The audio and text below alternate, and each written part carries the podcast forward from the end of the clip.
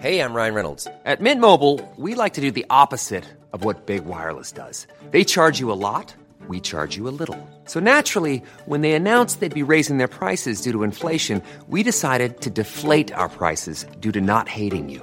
That's right. We're cutting the price of Mint Unlimited from $30 a month to just $15 a month. Give it a try at mintmobile.com/switch. $45 up front for 3 months plus taxes and fees. Promo rate for new customers for limited time. Unlimited more than 40 gigabytes per month slows. Full terms at mintmobile.com.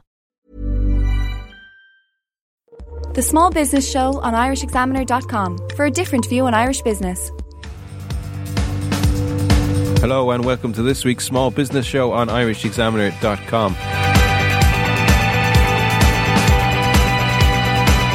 This week's show is an exploration of what Ireland can learn from Silicon Valley and other such startup communities around the world.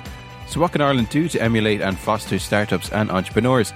I speak to a company founded by Irishman Owen Dowling and see how they recently got investment of over €5 million in their company. Former Mayor of San Diego and Irish Technology Leadership Group Business Advisor Tom McEnery offers a critical analysis of Silicon Valley and Ireland. And I also talk to the Irish Israel Business Network, as Israel is one of the largest startup communities in the world. First to this week's news with Armand Daw from Irish Business Intelligence and Brian Cleary, Clonmel Chamber CEO. And we start this week with some young entrepreneurs, Brian. Secondary school students from Crescent College Comprehensive in Limerick are to represent Ireland in the European final of a space project competition called CANSAT in Norway next June.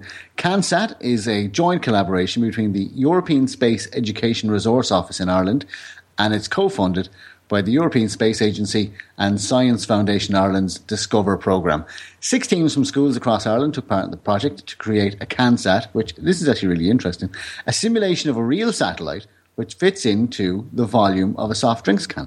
Now, meanwhile, a team from LIT Thurles won the Microsoft Imagine Cup in Dublin as well. Now, the Microsoft Imagine Cup is a slightly different thing, and their game was called Cavern Knots, and the task is for players retrieving a giant diamond from the depths of a cave and manoeuvring it back to the surface. And, lucky them, they're off to the finals of the competition at Microsoft's headquarters in Redmond in Seattle. Yeah, no, and refreshing to see young people heading off to European and global competitions as well. Yeah, I mean, the space industry, I suppose we maybe had touched on it before, but it's actually worth quite a significant amount to Ireland, which sometimes we don't think about. I suppose it's one of those kind of niche industries like animation, I guess, that we're actually quite prevalent in and maybe don't think about. I mean, from a kind of small cursory glance online, I think the space industry is worth something like 35 million in export sales to Ireland. So it's great to have our young people getting engaged in it, even at, you know, such an early stage. It's getting their thinking, I suppose, focused on these sort of things. I guess really, you know, there's so many different opportunities for young people to start to think about entrepreneurship, but also to think about the technology type careers that could cater to the space industry. Would you believe we actually have in this country a space industry skill net, which focuses on getting businesses thinking along those lines? So absolutely very important that our young people are thinking along those lines too, given the kind of bandwidth and the scope of this industry. Yeah, and Brian, if we want young people to get inspired into business and entrepreneurship, it seems that they can look to their own to do it as well, by the sounds of it.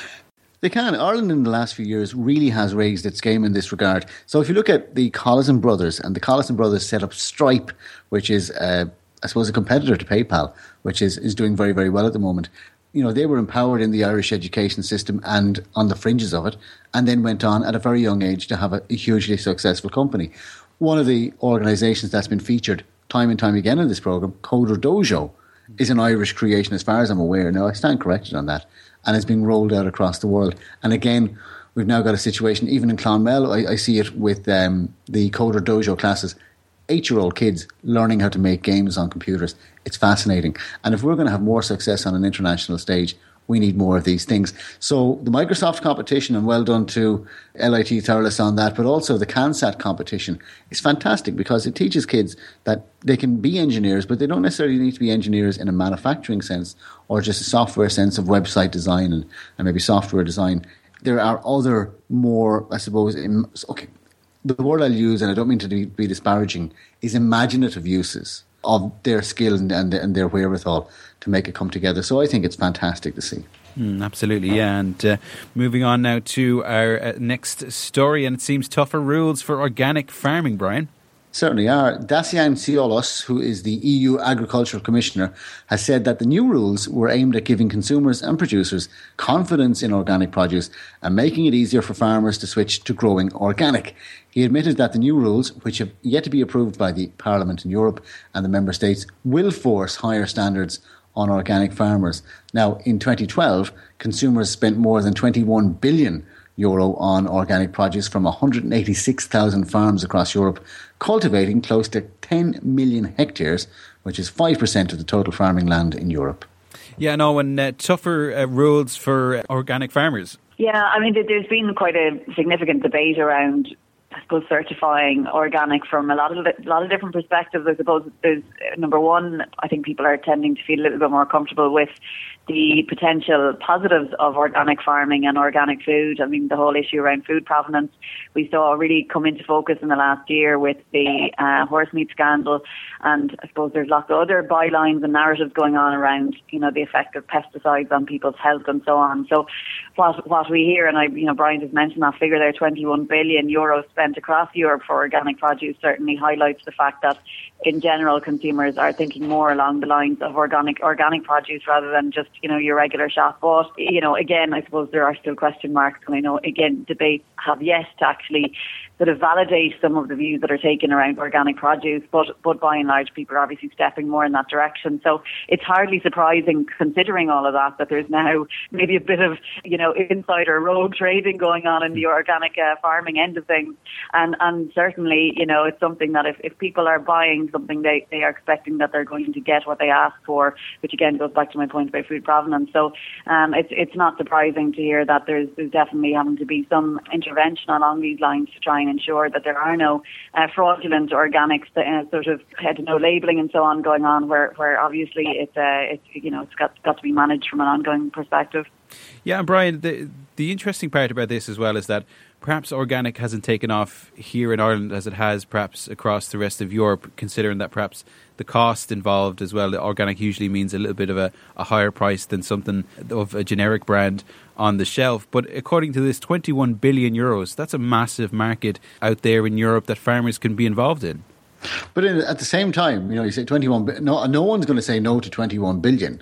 But what is the overall food market worth? You know, I can guarantee you it's worth a massive amount more than 21 billion.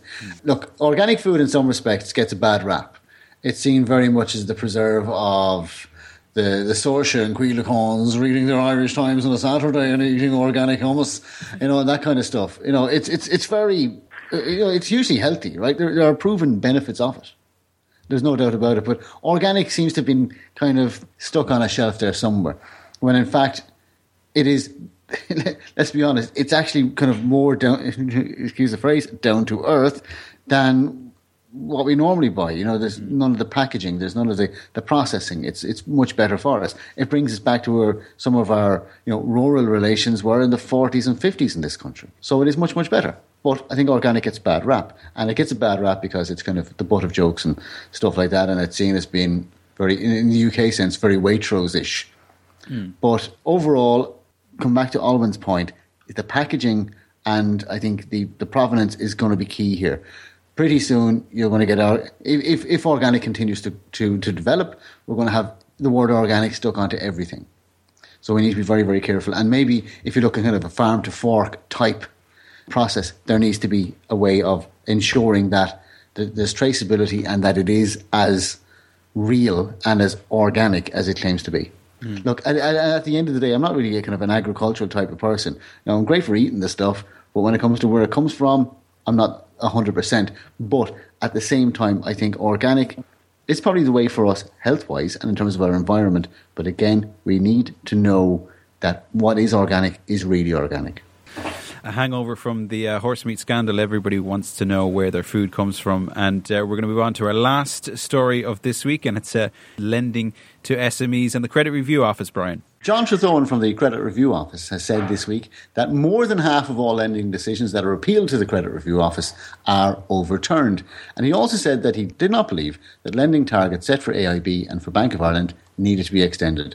The two main banks both hit their targets to lend $4 billion each to SMEs last year. Now, John Throtone also pointed out that the consensus arrived at in meetings between the Credit Review Office, the Department of Finance and the business groups was that demand for loans is still depressed and likely to remain low while SMEs rebuild their balance sheets. Yeah, and Owen, interesting story this here, saying that there's a consensus now being arrived at by the Credit Review Office, the Department of Finance and business groups that loans are depressed and are likely to remain so because there isn't a demand there for SMEs to do it anymore. Yeah, I mean, I suppose the big issue really is the demand at the end of the day. And as you rightly said, it's a topic we return to regularly because it is very contemporary and continues to be an issue for SMEs. I mean, to tackle the issue of demand, I suppose, you know, Brian would see this on an ongoing basis, and I see him in some respects myself, that businesses are starting to move more towards, you know, future plans, but they are still continuing to deal with day-to-day issues, which means that they're trying to consolidate their position rather than expand, you know, maybe immediately, which then obviously impacts on their financial requirements. So they're maybe not necessarily going looking for credit as such. However, as an aside, what I do think is interesting, because we have seen, you know, 50% as a figure has been bandied about a lot, more so in the context of the refusal rate, which was stated by ISME last year, that I think they were saying something like 50% of loan or finance agreements being turned down. So if that 50% is being turned on its head with the Credit Review Office actually granting those or upholding the SME's request, then that is a positive for those that are applying.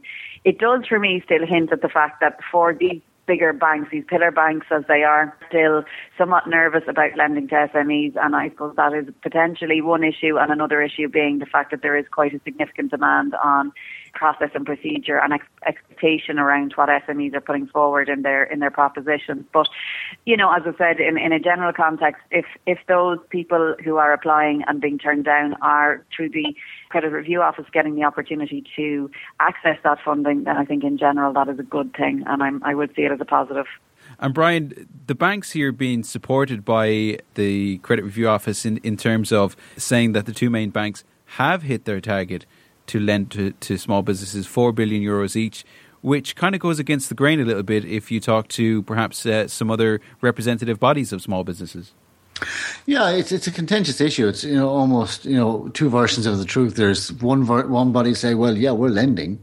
The other body will say, well, none of our members are getting it. It's very, very hard to know who to believe. Look, I know from talking to the banks, and we've mentioned this before, I meet them on a regular basis in the Southeast to talk about what they're doing for businesses.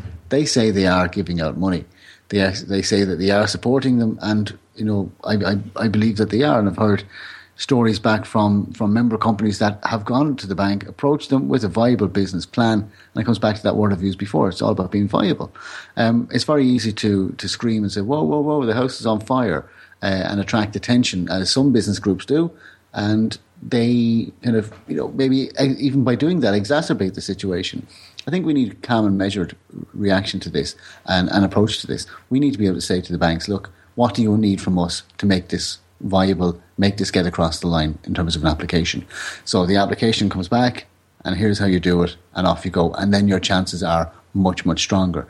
Whereas I think a lot of why people aren't getting bank loans is because they're not actually going in for it. There's like, oh, I'll never get it because I saw someone on prime time or I heard someone on the radio saying, oh, the banks aren't giving any money, and sure, look, I'm not going to get it if Johnny up the road can't get it. And that's what really damages the Irish business sector, because then those companies can't expand, they can't take on people, they can't reduce the unemployment numbers, and they can't pump money back into the economy, and they can't create people who are consumers.